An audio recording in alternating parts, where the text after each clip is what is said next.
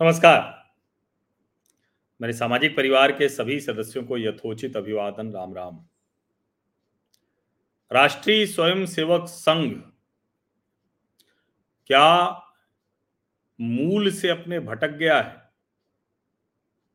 क्या राष्ट्रीय स्वयंसेवक संघ प्रधानमंत्री नरेंद्र मोदी के राजनीतिक कार्यक्रमों में शामिल होता चला जा रहा है?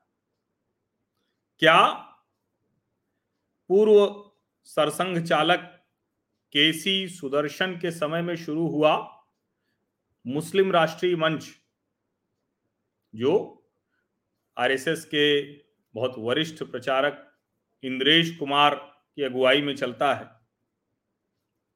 वो दरअसल भटकाव है। क्या सौ वर्ष पूरे करते करते संघ अपनी प्रासंगिकता खो रहा है। ऐसे ढेर सारे प्रश्न आजकल पूछे जा रहे हैं।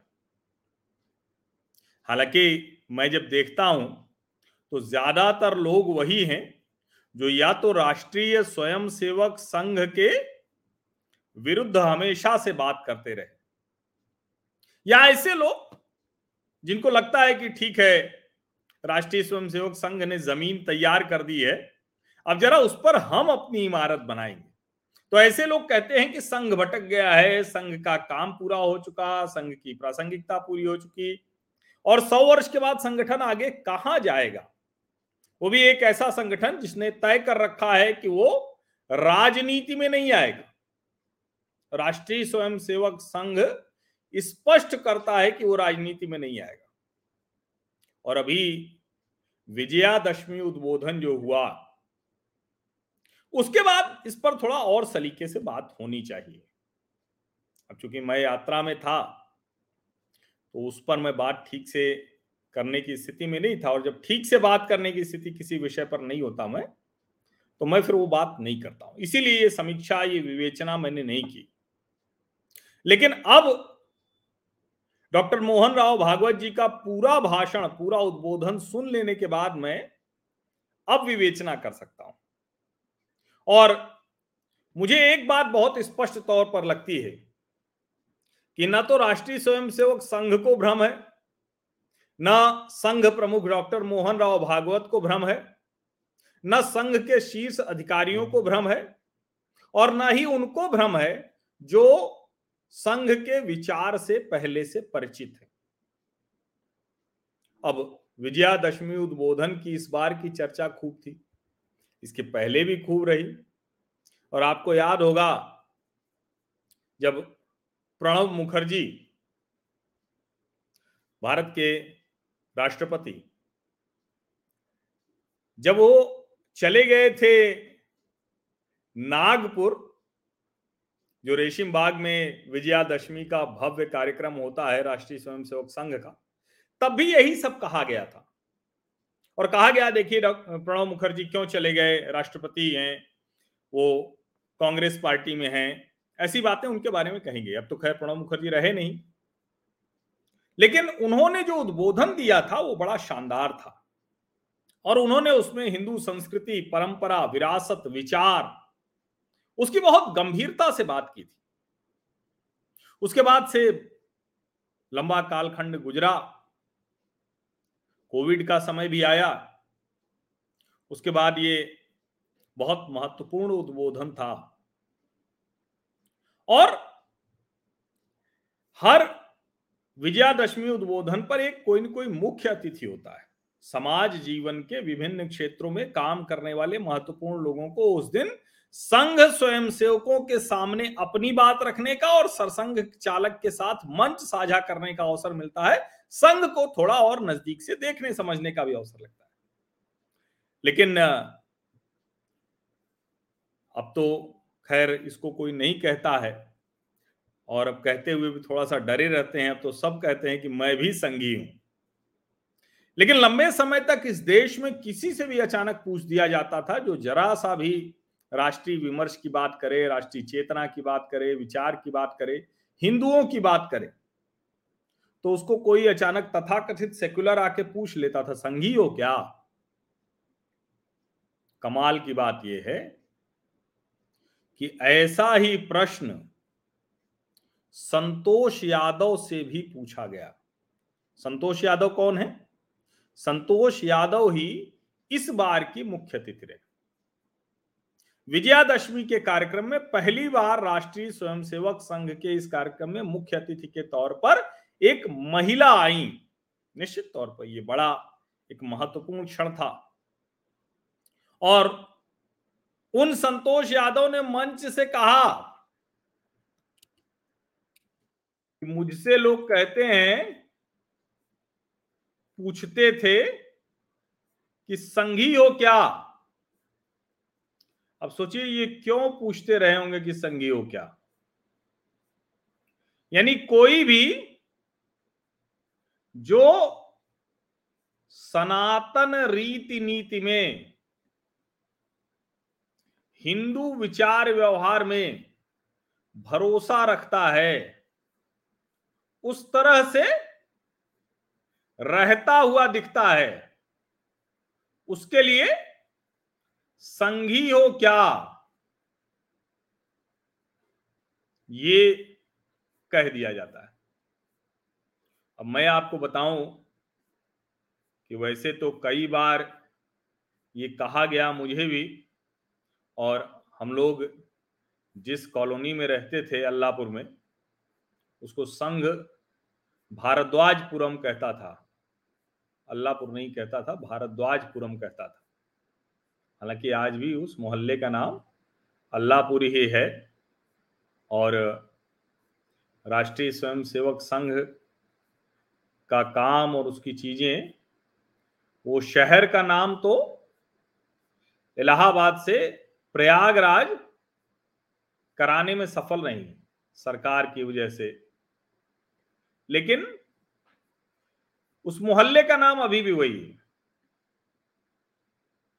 उस मोहल्ले में वो जो कॉलोनी थी जहाँ हम लोग रहते थे बचपन में तो लगभग हर दूसरा जो घर था वो आज के पैमानों के लिहाज से संघी हो जाएगा।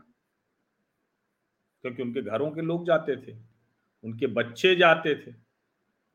तो कोई भी कह सकता है, आज के हिसाब से कहें तो वो संघी कहा जा सकता है। और जो राष्ट्रीय स्वयंसेवक संघ का वहाँ का कार्यक्रम होता था तो वहाँ रक्षाबंधन के कार्यक्रम में मुझे एक याद है, जब रज्जू भैया जी सर संघ चालक थे। तो वो जो बड़े होते थे, वो अपनी साइकिल पर दो दो बच्चों को भी लेकर जाते थे। तब से लेकर अभी तक। और राष्ट्रीय स्वयंसेवक संघ के कार्यक्रम होते थे तो उसमें हम सब के घर से, हमारे घर से तो जाता ही जाता था, हम सब के घर से बाकायदा पैकेट बन के जाता था। पूरी सब्ज़ी का पैकेट, कोई भी कार्यक्रम ऐसा रहता था तो। तो राष्ट्रीय स्वयंसेवक संघ कैसे परिवारों के साथ जुड़ा होता है? और जैसे मैं शिशु मंदिर का पढ़ा हुआ हूँ तो महीने में किसी एक दिन, एक महीने, दो महीने, चार महीने में वो आचार्य जी भोजन पर भी आते थे। बच्चे के बारे में भी बताते थे, बच्चे की जो प्रगति है वो बताते थे। और परिवार से भी भेंट मुलाकात करते थे। अब बहुत से लोगों को यह आश्चर्य हो रहा है कि आखिर राष्ट्रीय स्वयंसेवक संघ, वो महिला एक कार्यक्रम में आए तो कितना बदला है। अब ये पथ संचलन, ये पूरे शहर में ऐसे निकलता है। हर शहर में, हर शहर के लोग इससे परिचित हैं, इस तरह के दृश्य से। तो उनके लिए बड़ा चौंकाने वाला होता है कि अगर उनसे कोई कह दे कि क्या महिलाएँ भी राष्ट्रीय स्वयंसेवक संघ में होती हैं? और इसीलिए वो सारे लोग चौंके हैं कि पहली बार एक महिला वो राष्ट्रीय स्वयंसेवक संघ के विजयादशमी उत्सव में मुख्य अतिथि बन गई। अब इस संतोष यादव जिनको लोग पूछते थे कि क्या तुम संघी हो? तो आप इस कार्यक्रम में भी उनको देखेंगे ना तो आपको लगेगा कि हाँ ये बात तो सही है कि आप संतोष यादव को देखेंगे तो आप कह सकते हैं कि क्या तुम संघी हो? अब वो जो संघी वाला है, जो मैंने बताया कि किसी को भी हमसे भी पत्रकारिता करते कुछ लोगों ने पूछा और तब मेरा जवाब तब भी यही होता था, अब भी यही है कि क्या संघी होना कोई कुछ विशेष पैमाना है उसका। और अच्छा है कि मंच पर इस तरह से संतोष यादव बैठी हुई हैं डॉक्टर मोहन राव भागवत जी के बगल में। और जो भी उनके साथ मंच पर लोग हैं, उसमें उसी भाव से वो बैठी हुई तो ये अच्छा है। लेकिन लोगों को ये चौंका रहा है।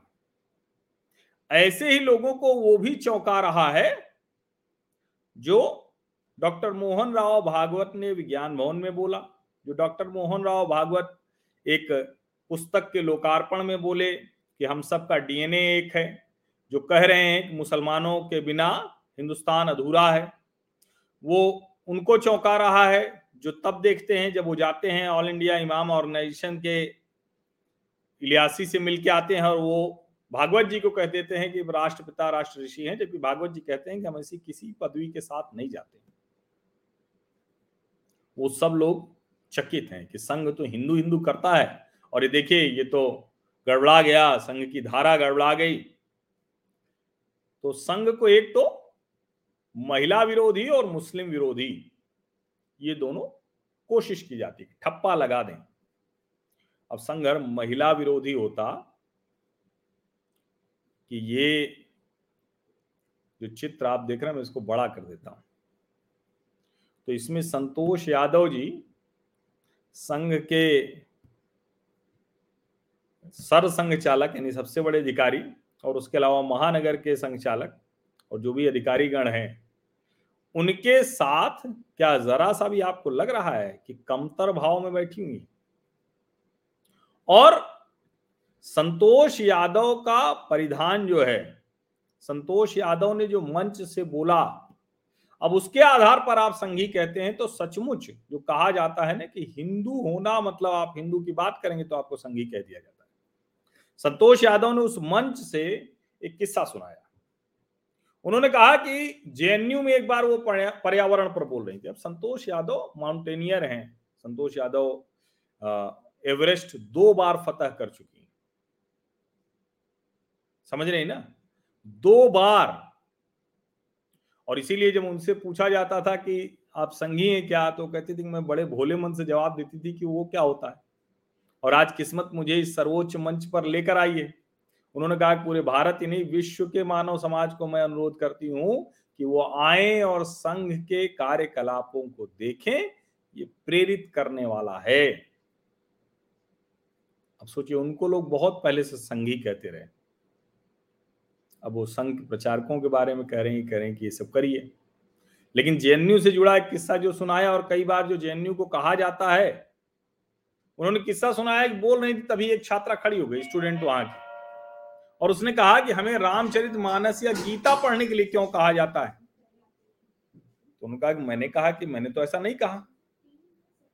फिर मैंने उन्हें कहा कि आपने इन पुस्तकों को पढ़ा है क्या? तो छात्रा ने कहा कि नहीं।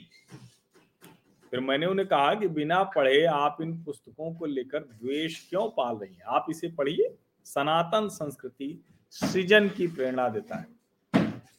इसीलिए पर्यावरण के मुद्दे पर बोलने के लिए उनको बुलाया गया। और सनातन संस्कृति तो वैसे भी वैसे भी प्रेरित ही करता है।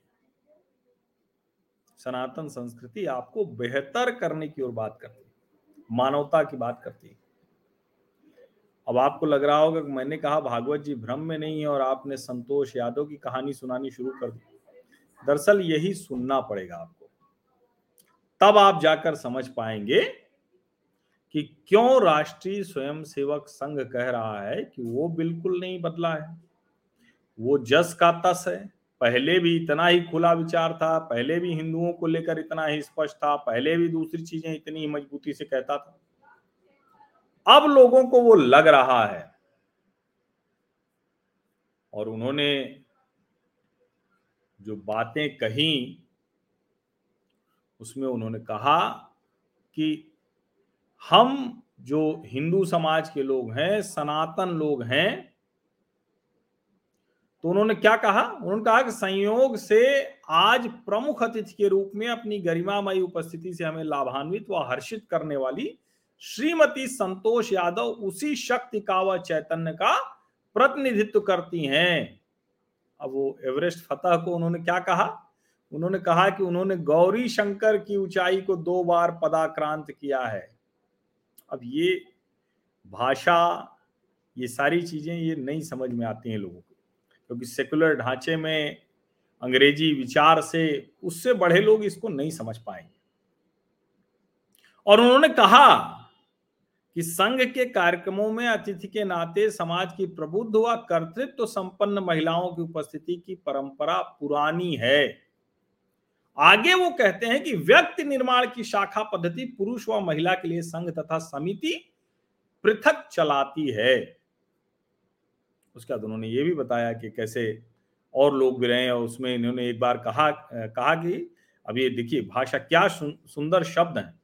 भारत के नवोत्थान के ऊषा काल की पहली आहट से हमारे सभी महापुरुषों ने इस रूढ़ी को त्याग कर मातृशक्ति को एकदम देवता स्वरूप मानकर पूजा घर में बंद करना अथवा द्वितीय श्रेणी की मानकर रसोई घर में मर्यादित कर देना, इन दोनों अतियों से बचते हुए उनके प्रबोधन, सशक्तिकरण तथा समाज के सभी क्रियाकलापों में निर्णय प्रक्रिया सहित सर्वत्र बराबरी की सहभागिता पर ज़ोर दिया है। और करें जो लोग व्यक्तिवादी और स्त्रीवादी विचार रखने वाले थे, वो भी धीरे धीरे इधर ही आ रहे हैं। ये राष्ट्रीय स्वयंसेवक संघ है। न तो महिलाओं को उसको कोई जरा सी भी दिक्कत है। और बहुत स्पष्ट वो कहते हैं, नवोत्थान की प्रक्रिया में अभी भी बाधाओं को पार करने का काम करना पड़ेगा। पहली बाधा है गतानुगतिकता। समय के साथ मनुष्यों का ज्ञान निधि बढ़ते रहना है। समय के साथ कुछ चीज़ें बदलती हैं, कुछ विलुप्त हो जाती हैं। कुछ नई बातें वो परिस्थितियाँ जन्म भी लेती हैं। अभी देखिए, बहुत स्पष्ट है और आगे जो कह रहे हैं नई युगानुकूल व देशानुकूल परंपराएँ बनानी पड़ती हैं। उसी समय हमारी पहचान, संस्कृति, जीवन दृष्टि को अधोरेखित करने वाले शाश्वत मूल्यों का क्षरण न हो, उनके प्रति श्रद्धा व उनका आचरण पूर्वक बना रहे। अब बहुत स्पष्ट है वो। इसमें जरा सा भी उनको भ्रम नहीं है और इसीलिए हेडलाइन जब बनती है, महिलाएँ कहाँ हैं? वो कहते हैं, हम परिवार से शुरू करते हैं। अगर महिलाओं को समान अधिकार नहीं मिलेंगे तो हमारे देश की सफलता संभव ही नहीं है। और वो कहते हैं कि पहले भी डॉक्टर केशव राव बलिराम हेडगेवार जी जो पहले सरसंघ चालक थे, स्थापना जिन्होंने की थी उनका कि अनसुईया बाई काले वो थी वहाँ। राजकुमारी अमृत कौर जो संविधान सभा में रही, वो भी आई थी। समझिए। और ये बताया उन्होंने कि इस तरह की चीज़ें होती हैं। उन्होंने एक ज़िक्र किया, इमरजेंसी के समय में अकोला में कोई था, वहाँ भी महिला कोई मुख्य अतिथि थी। उन्होंने कहा कि उस वक्त में प्रचारक था वहाँ, कुमुद कुमुदताई रंगनेकर, औरंगाबाद से। ये विजयादशमी इवेंट उन्होंने कहा कि ये कोई नई बात नहीं है। लेकिन हाँ मुख्य कार्यक्रम में इस तरह से पहली बार कोई महिला आई।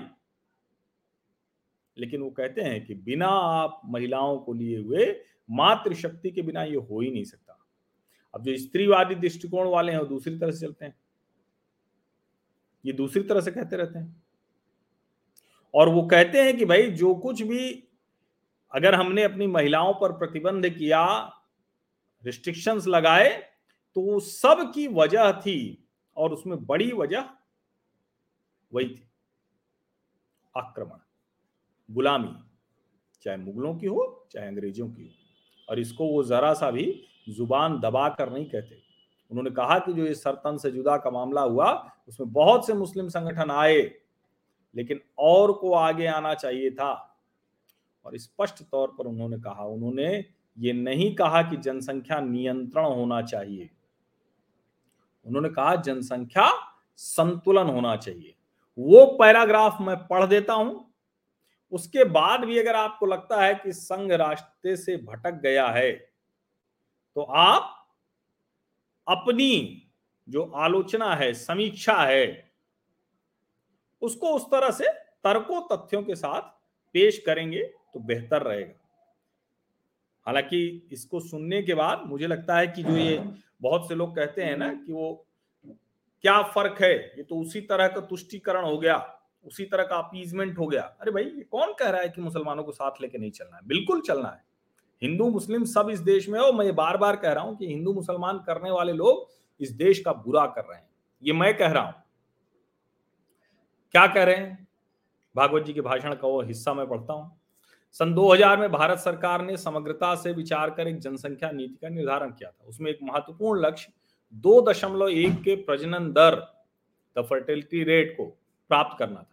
अभी 2022 में हर पाँच वर्ष में प्रकाशित एनएफएचएस की रिपोर्ट आई है, जहाँ समाज की जागरूकता और सकारात्मक सहभागिता तथा केंद्र और राज्य सरकारों के सतत समन्वित प्रयासों के परिणाम स्वरूप 2.1 से भी कम दो प्रजनन दर आ गई है, जहाँ जनसंख्या नियंत्रण के प्रति जागरूकता और उस लक्ष्य की प्राप्ति की दिशा में हम निरंतर अग्रसर हैं, वहीं दो प्रश्न और भी विचार के लिए खड़े हो रहे हैं। समाज विज्ञानी और मनोवैज्ञानिकों के मत के अनुसार बहुत छोटे परिवारों के कारण बालक बालिकाओं के स्वस्थ, समग्र विकास, परिवारों में असुरक्षा का भाव, सामाजिक तनाव, एकाकी जीवन आदि अनेक चुनौतियों का सामना करना पड़ रहा है।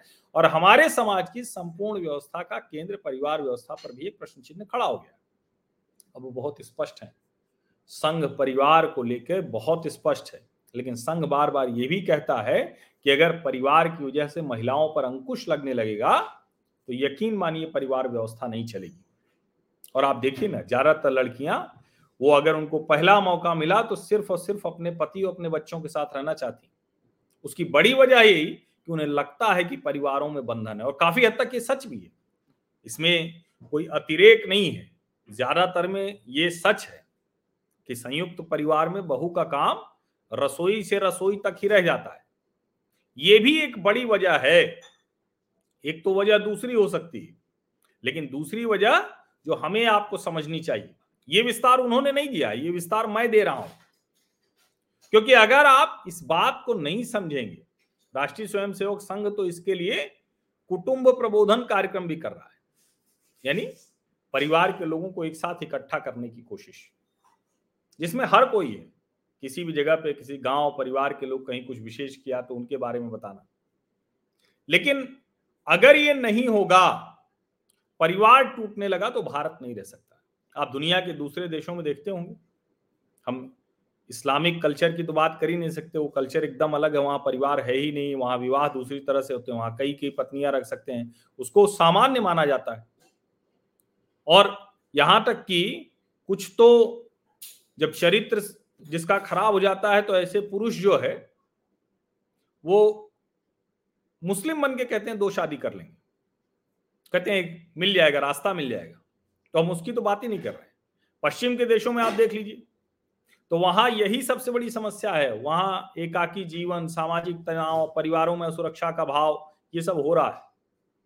इसीलिए छोटे से बच्चे को कैसे बड़ा होना है, इसके भी स्कूल, इसके भी विद्यालय चल रहे हैं, इसके भी काउंसलर्स हैं। जो परिवार होता था, अपने आप बच्चे को बड़ा कर देता था, हर तरह की चीज़ें समझ जाते थे, अपना शरीर समझ लेते थे, अपना जीवन समझ लेते थे, समाज समझ लेते थे।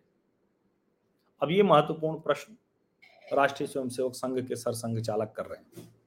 लेकिन सामान्य तरीके से बहस करने वाले, बात करने वाले लोग इसकी नहीं चर्चा कर पाएँगे। इसको समझ भी नहीं पाएँगे। और इसीलिए वो अचानक किसी दिन कहेंगे कि देखिए, भागवत जी तो मुसलमानों का अपीजमेंट कर रहे हैं। दूसरा उन्होंने क्या कहा?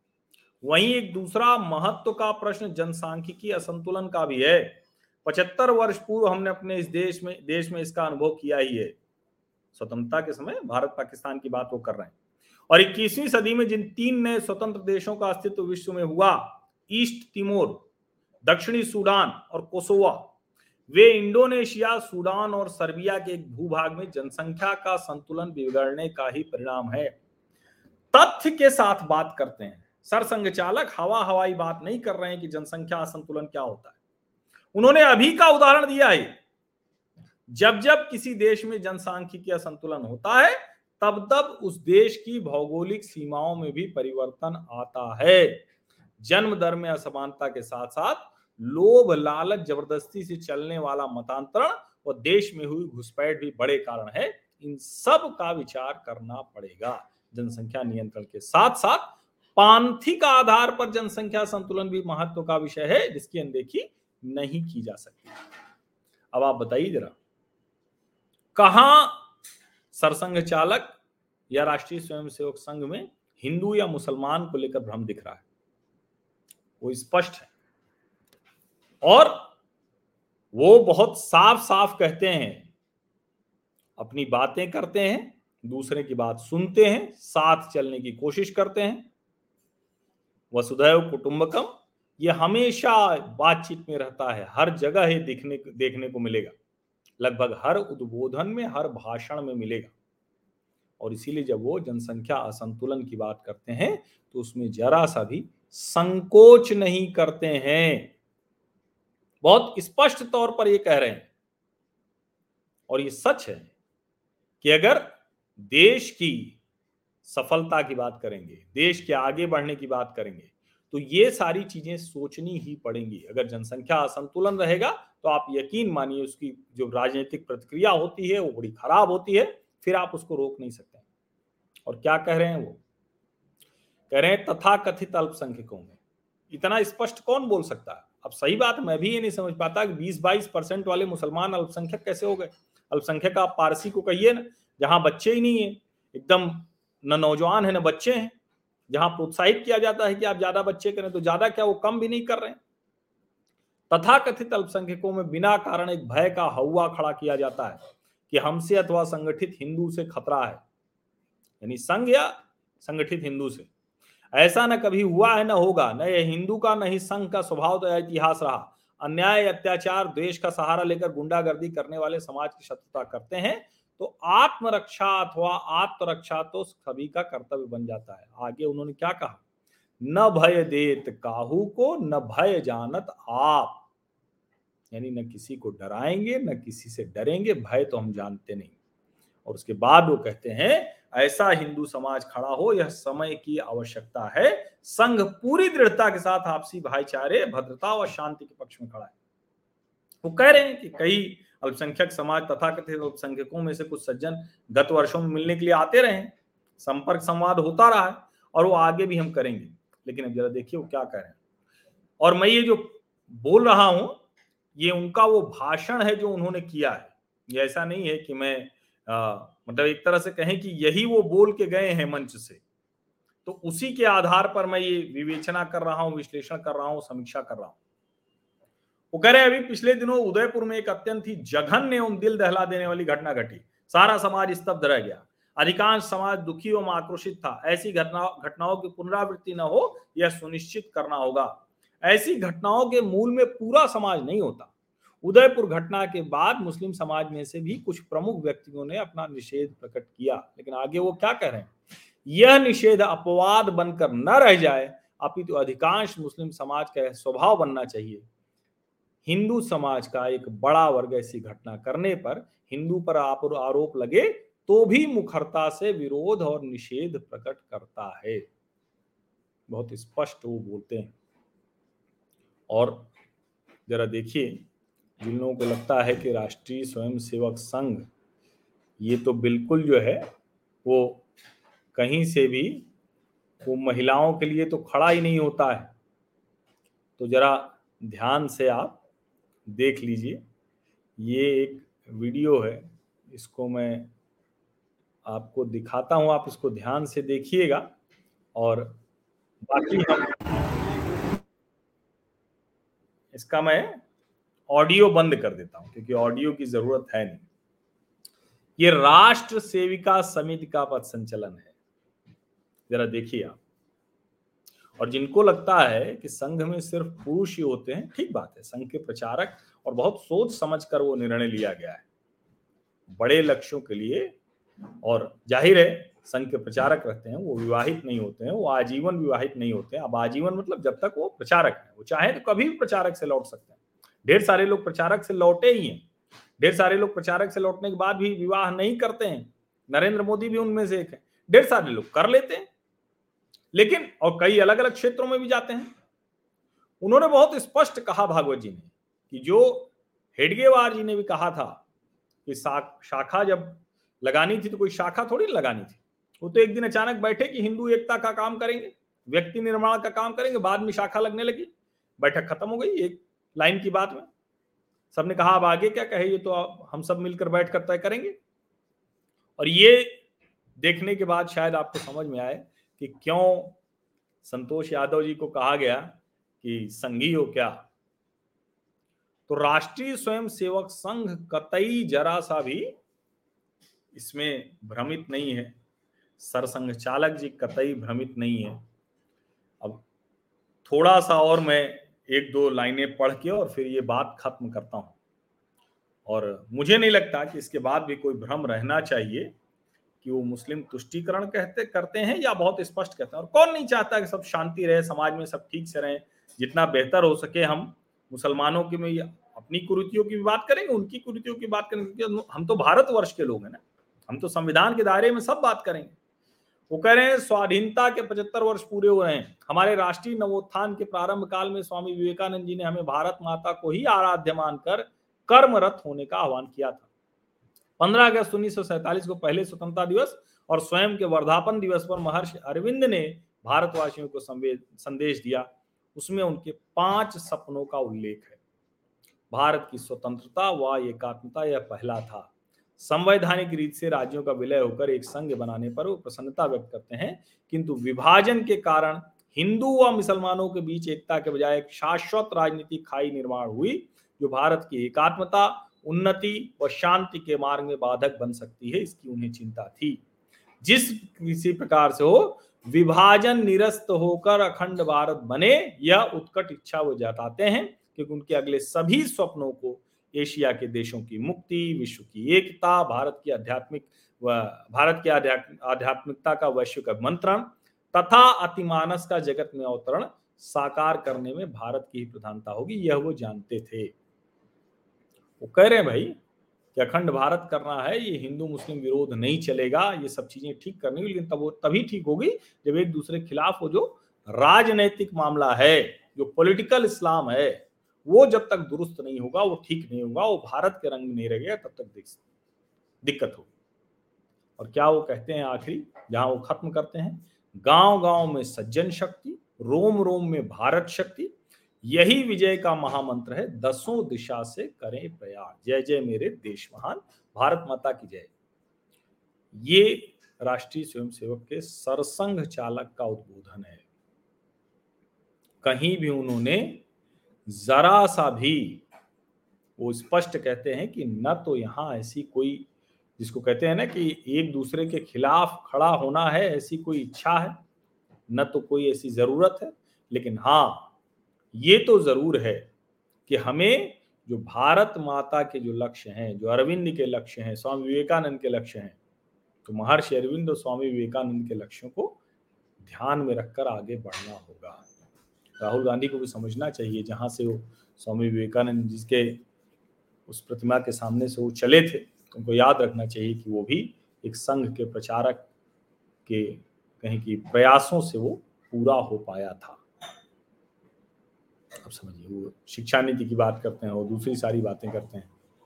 और उस सब के मूल में ही है कि भारत में एकता और शांति स्थापित हो। और भी बहुत सी बातें उन्होंने की वो सब मैंने छोड़ दिया क्योंकि उसकी ज़रूरत नहीं है। दो महत्वपूर्ण प्रश्न थे, मुसलमान और महिलाएँ। उस प्रश्न का जवाब मिलना आवश्यक है। अच्छा है कि उस पर खूब बात हो रही है। आप सभी का बहुत बहुत धन्यवाद इस चर्चा में शामिल होने के लिए। अब भी कोई भ्रम है तो आप मुझसे भी चर्चा कर सकते हैं या दोबारा भागवत जी का उद्बोधन सुन सकते हैं। धन्यवाद।